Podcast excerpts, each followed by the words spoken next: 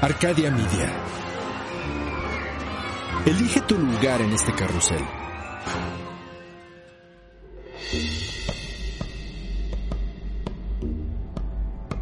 La antigua tradición védica nos dice que vivir en conciencia es iniciar un despertar que se ilumina ante la dicha de saberse y conocerse internamente. Lancemos una piedra al agua y en esas ondas que se expanden descubramos juntos, a través de la reflexión y la meditación, el potencial de ese ser que vive dentro de ti. Tu universo está listo. Cierra tus ojos, escucha y respira. Esto es Ananda con Ana Belén Lander.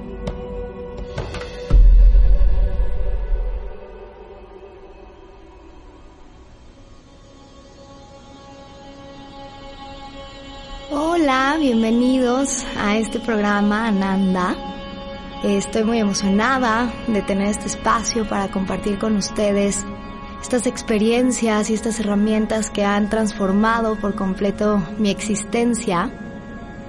Quiero compartirles el por qué Ananda, por qué este programa se llama Ananda. Ananda significa, en sánscrito, significa dicha. Y creo que esta palabra es con la palabra que más conecto en los últimos años de mi vida, la dicha. ¿Qué es la dicha? La dicha es un espacio interno que es nuestra verdadera naturaleza. Es este lugar, este momento en donde conectamos con esta plenitud, como cuando ves un atardecer, como cuando estás haciendo algo que te apasiona en la vida y estás completamente pleno, completamente feliz, completamente en éxtasis. Este estado es la dicha. Se habla mucho de la búsqueda de la felicidad, de encontrar la felicidad, pero la felicidad es una emoción y la dicha es un estado. La dicha es algo que no se destruye, que tampoco se crea, sino es un estado que se está transformando constantemente y que es eterno. Entonces, pues los invito a que creamos juntos este espacio donde conectemos con esta dicha que ya está en nosotros, que no hay que encontrarla afuera, sino ir hacia adentro para descubrir este espacio dichoso que está dentro de nosotros. Y para esto les voy a ir compartiendo eh, varias prácticas, varios temas con los que vamos a conectar por medio de meditación, por medio de una plática honesta la verdad me gusta mucho ser completamente honesta con ustedes y sentir que estamos en confianza, sentir que estamos tomándonos un café, tomándonos agua y compartiendo nuestras experiencias cotidianas para poder soltar todas las creencias, para poder soltar todo aquello que nos impide de darnos cuenta de que somos seres ya dichosos.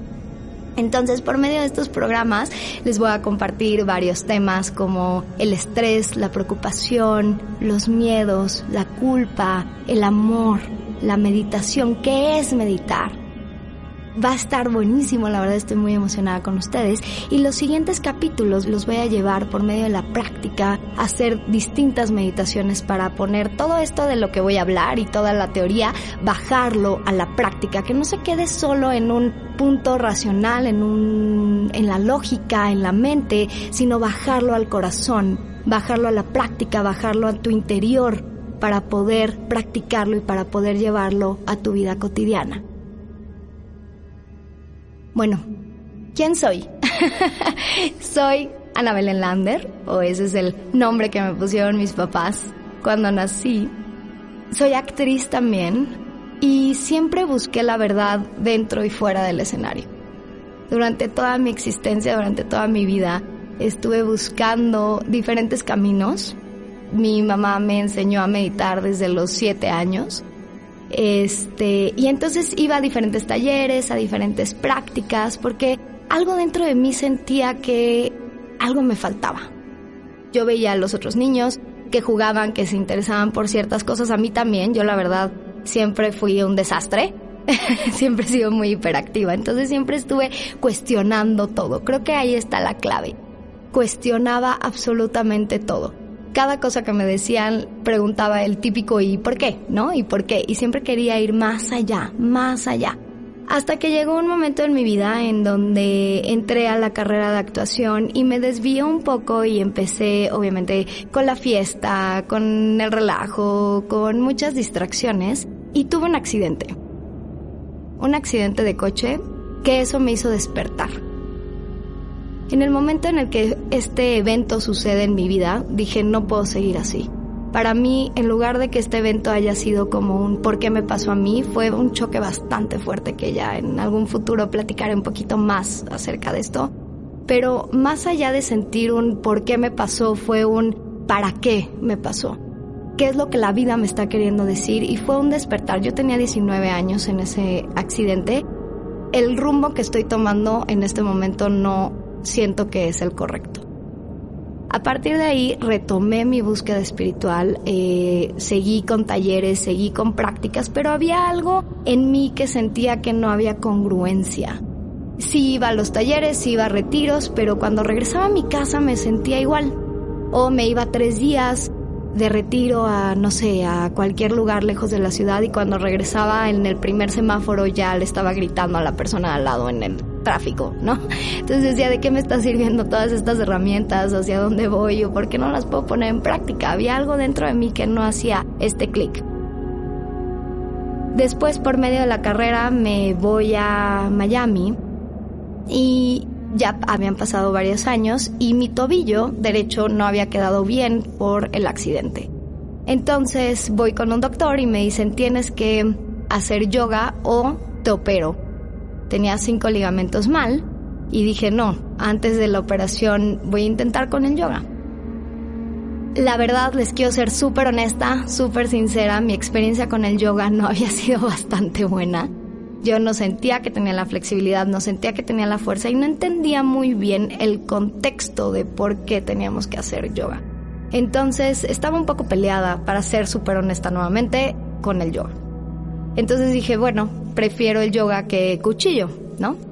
Entonces estaba en Miami, empecé a buscar estudios de yoga y encontré a una maestra que en el primer momento, la primera clase que tuve con ella, dije, ¿quién es este ser? En cuanto entró al salón, la vi con una luz, la vi con una paz, la vi con una energía que dije, quiero ser como ella.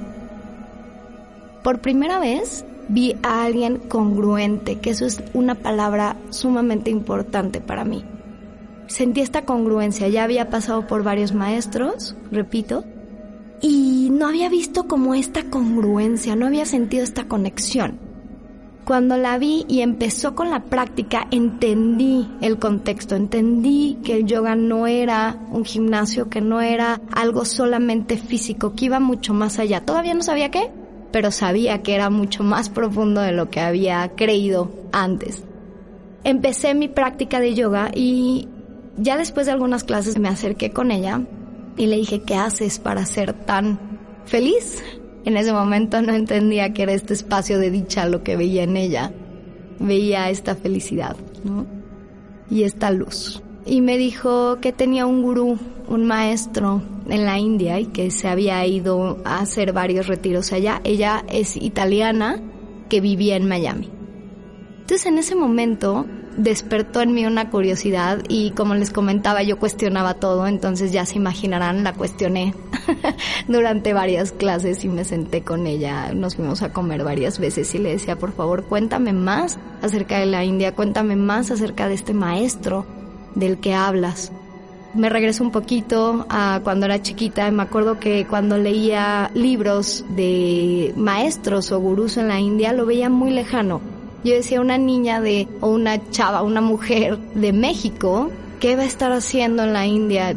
Tal vez no es para mí en esta vida, tal vez en la siguiente vida, cuando nazca en la India, nuevamente a lo mejor y ya voy a poder entrar en ese camino del hinduismo, en este camino de, del yoga auténtico y real, ¿no? Lo veía muy lejano.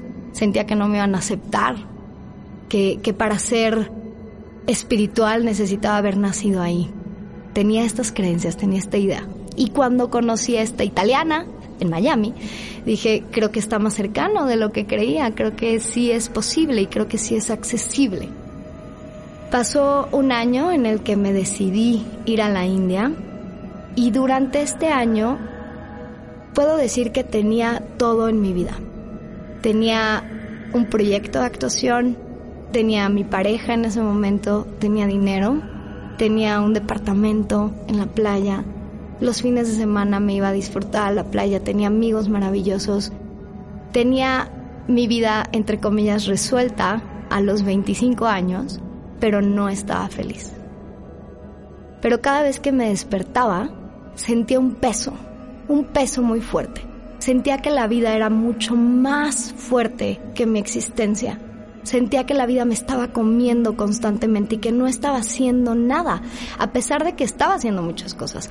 Y iba a meditaciones, seguía juntándome con gente, seguía cuestionando, pero sentía este vacío.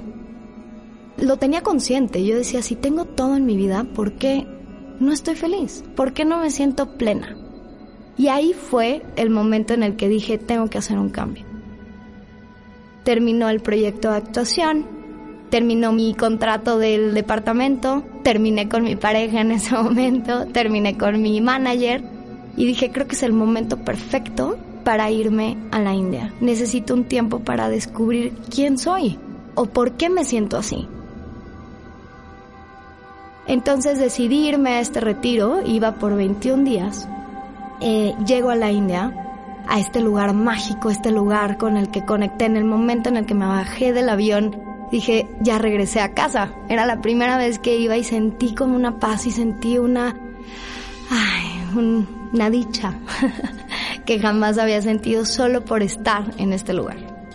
En cuanto llegué ya con el maestro, es muy chistoso porque la forma en la que se celebra el hinduismo es con mucha música, con mucho movimiento, con mucho baile, con mucha celebración constante. Yo no entendía qué estaba pasando y cuando llegué y estaban todos celebrando, estaban todos bailando, había música y había un telón. Y en ese momento se abre el telón y sale esta persona, este ser en cuanto lo vi, empecé a llorar. Mi cuerpo empezó a temblar y dije, ¿qué es esta energía? Empecé a sentir una energía que jamás había sentido. Y solo de ver a este ser, mi corazón empezó a expandirse y me enamoré profundamente de esa sensación. Fue una conexión inmediata. En ese momento dije, ya si estoy aquí, voy a aventarme el clavado por completo no voy a tener una sola resistencia porque sé que la mente constantemente lo vamos a ir viendo por medio de estas sesiones que quiero compartir con ustedes de cómo la mente y cómo el ego no quiere morir y entonces te empieza a poner muchas trampas en el camino y te empieza a decir salte, alerta, cuidado, salte de aquí o no te avientes el clavado, estamos bien, estamos felices, regrésate, ¿no? Y entonces apagué esa vocecita y dije, ya estoy aquí, qué es lo peor que puede pasar. Voy a aventarme el clavado completo para descubrir quién soy. Durante los 21 días no les voy a decir que fue algo fácil, sino creo que todo lo contrario, fue muy doloroso, sobre todo al principio, el descubrir que todo lo que creía que era yo, no era yo. El descubrir que todo lo que me estaban diciendo de mis creencias eran solo eso, creencias no era la realidad. Tan sencillo como siempre pongo este ejemplo, es como si yo te digo, el vaso que tienes enfrente de ti no es un vaso, es una bicicleta. Y dices, no, a ver, es un vaso, de ahí tiene agua, estoy tomando agua, lo estoy tocando, lo estoy viendo, no. Toda mi vida he visto que es un vaso y te digo, pues no, ¿qué crees? No es un vaso, es otra cosa. Claro que hay una lucha interna de decir entonces cuál es la realidad y quién soy yo realmente. Durante toda mi existencia creía que, bueno, hasta antes de irme a la India, creía que para lo único que era bueno, para lo único que servía era para la actuación. Si no estaba en un escenario, si no estaba enfrente de una cámara, si no estaba haciendo algo relacionado con la actuación, me deprimía y sentía que no valía nada. Sentía que no era nadie. Era Ana Belén igual a actriz. Nada más. No conocía nada más de mí. Y entonces en el momento en el que me dicen, no, no eres actriz, me rompió todos mis esquemas, me rompió la mente, me rompió todo lo que creía acerca de mí. Y entonces abrí el espacio, se abrió un espacio para descubrir quién era. En el momento en el que dejé de ver solo una cosa en mi vida, pude ver todo el panorama completo. Empecé a romper con muchas creencias, empecé a soltar muchas creencias y descubrí muchas cosas de mí, de mi verdadera naturaleza y de mi verdadera existencia, por medio de prácticas, por medio de entendimiento y por medio de soltar. Creo que eso es lo más importante. Creo que un ser que realmente se avienta a la espiritualidad es alguien muy valiente. A veces creemos que nuestra vida ya está completa y que ya estamos bien y que para qué buscar más allá, para qué si así estoy bien. Creo que el camino de la espiritualidad es para la gente valiente, para la gente que está dispuesta a soltar todo lo que crees que eres para descubrir qué hay detrás conocemos solo el 1% de lo que somos, el 1% de nuestras capacidades. El otro 99% está en lo desconocido. En ese momento dije, me aventar del clavado a lo desconocido, ya estoy aquí. Y descubrí un mundo maravilloso.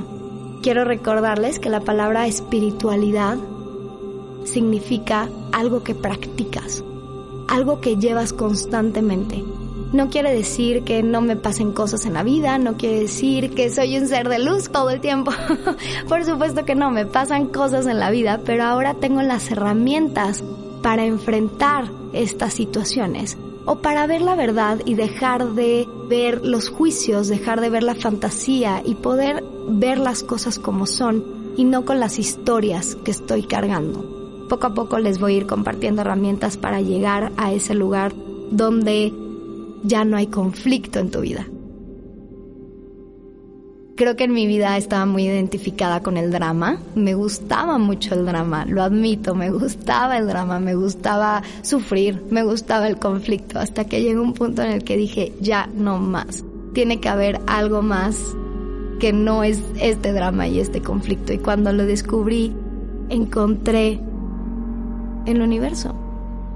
Encontré realmente este espacio de paz, esta claridad y sobre todo me di la oportunidad de disfrutar el presente como realmente es un regalo. Cuando estaba ya, regresamos un poquito a la India, terminando estos 21 días, dije, quiero conocer más de este maestro, quiero saber más acerca de estas técnicas. Y le hablé a mis papás y les dije, no voy a regresar, me voy a quedar más tiempo. Y me fui al ashram. El ashram es este lugar donde vive el maestro junto con los monjes y con las personas que dedican su vida a las enseñanzas de un gurú y dedican su existencia a servir y ayudar a los demás. Me aceptaron en el ashram y me quedé viviendo ahí seis meses, viviendo las enseñanzas de la tradición védica. La tradición védica es la base del yoga, es la base del hinduismo. Son las enseñanzas más antiguas y que te das cuenta que siguen funcionando aún con lo que está sucediendo, aún con los coches, con la tecnología, son enseñanzas del ser. Te dedicas a estudiar el ser a estudiar tu verdadero existencia, tu verdadera esencia, tu naturaleza. Entonces, vivir con personas durante seis meses que solo se dedican al servicio y que solo se dedican a descubrir tu verdadera naturaleza fue una experiencia maravillosa donde me abrió la oportunidad a seguir aventándome al vacío y seguir aventándome este clavado. Cuando estaba ya, en algún momento en mi vida sí pensé el quedarme como monja, como sañás, pero me entró esta inquietud de mi país. Me entró esta inquietud de regresar a México y compartir estas enseñanzas. Dije, estas enseñanzas no se pueden quedar solo aquí. Obviamente, esa es la misión, esa es la misión de los maestros iluminados, que todo el mundo conozca estas herramientas, pero dije, qué mejor manera que estando ahí físicamente. Entonces en ese momento me nombraron parte de la cabeza del equipo de habla hispana y entonces nos dedicamos a traducir los libros, a traducir los videos, a dar talleres, a dar meditaciones, a dar prácticas. Me regresé a México y dediqué parte de mi vida al servicio. Y me di cuenta que lo más gratificante en esta vida es servir y compartir. No sirve de nada todas estas experiencias y solo me las quedo yo, sino el compartirlas es lo más hermoso y lo más rico que hay en esta vida. Regresé a compartir estas enseñanzas y ahora ya estoy encontrando un balance entre mi carrera, mi profesión, regresé a actuar, pero desde otro entendimiento, desde un entendimiento de que esto es un juego. Todo lo que estamos viviendo ahorita es un juego cósmico. Y ya no me lo tomo tan en serio, ahora lo celebro, ahora lo disfruto, ahora me entrego y ahora juego como una niña. Regresé a esta inocencia que ya platicaremos también si te quedas conmigo en este espacio en donde quiero seguir compartiendo parte de mi experiencia. Ahora ya encontré este lugar en donde ya no sigo al gurú externo, sino sigo al gurú interno. Descubrí que todas las enseñanzas están ahí. En ese momento me ayudó mucho tener este gurú, tener esta guía, porque es como si fueras a la escuela y te trataras de resolver un problema matemático. Claro que lo vas a resolver. Claro que te puedes tardar tal vez un año o dos años en tratar de descifrar este problema matemático, pero vas a llegar a resolverlo. Pero también está la otra opción, que es que alguien que ya lo resolvió te lo explique y te guíe y te enseñe cómo resolverlo. Y entonces tal vez ese año o dos años de práctica se vuelve en horas. Entonces agradezco muchísimo haber encontrado este gurú, esta guía, que me ayudó a entender las escrituras védicas en tres años en lugar de toda una existencia de 80 años tal vez y ahora poder llevarlas a la práctica y ahora ya dejo que mi gurú interno, que el gurú interno que tenemos todos nosotros sea el que me guía. Ya están las enseñanzas ahí ahora es ponerlas en práctica. Pues bueno, quiero compartir una vez más esto con todos ustedes y espero que se queden en este camino porque de verdad lo que más me llena es saber que más personas puedan encontrar esta claridad y poder celebrar y vivir tu vida sin drama, sin conflicto, sin sufrimiento. Los invito a que escuchen el siguiente capítulo donde los voy a guiar en una meditación y romperle un poco el miedo a meditar romperle un poco el miedo a mucha gente se me acerca y me dice, creo que no tengo la personalidad para meditar, creo que no soy apto, creo que yo no nací para meditar o para hacer este tipo de prácticas. Yo creo que más bien todos, nuestra verdadera naturaleza es meditar constantemente. Y quiero romper un poco con, con estos mitos acerca de la meditación y dejar la seriedad y más bien disfrutar y entregarte por completo y te invito a que seas valiente para descubrir este 99% que aún no has descubierto. Muchas gracias por tu escucha, muchas gracias por tu confianza. No es una casualidad que estemos aquí juntos, que me estés escuchando, que estemos compartiendo. Por algo estamos aquí para descubrirnos, para caminar juntos. Así que bienvenida, bienvenido, Ananda, y nos escuchamos en el siguiente podcast para seguir creciendo y conectando con nuestro verdadero potencial. Recuerda que todo es justo y perfecto. Gracias.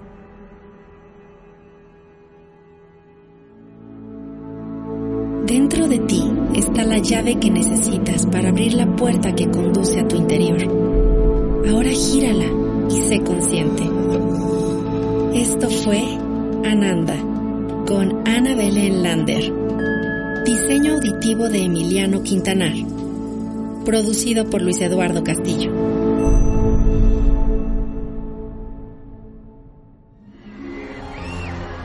Arcadia Media.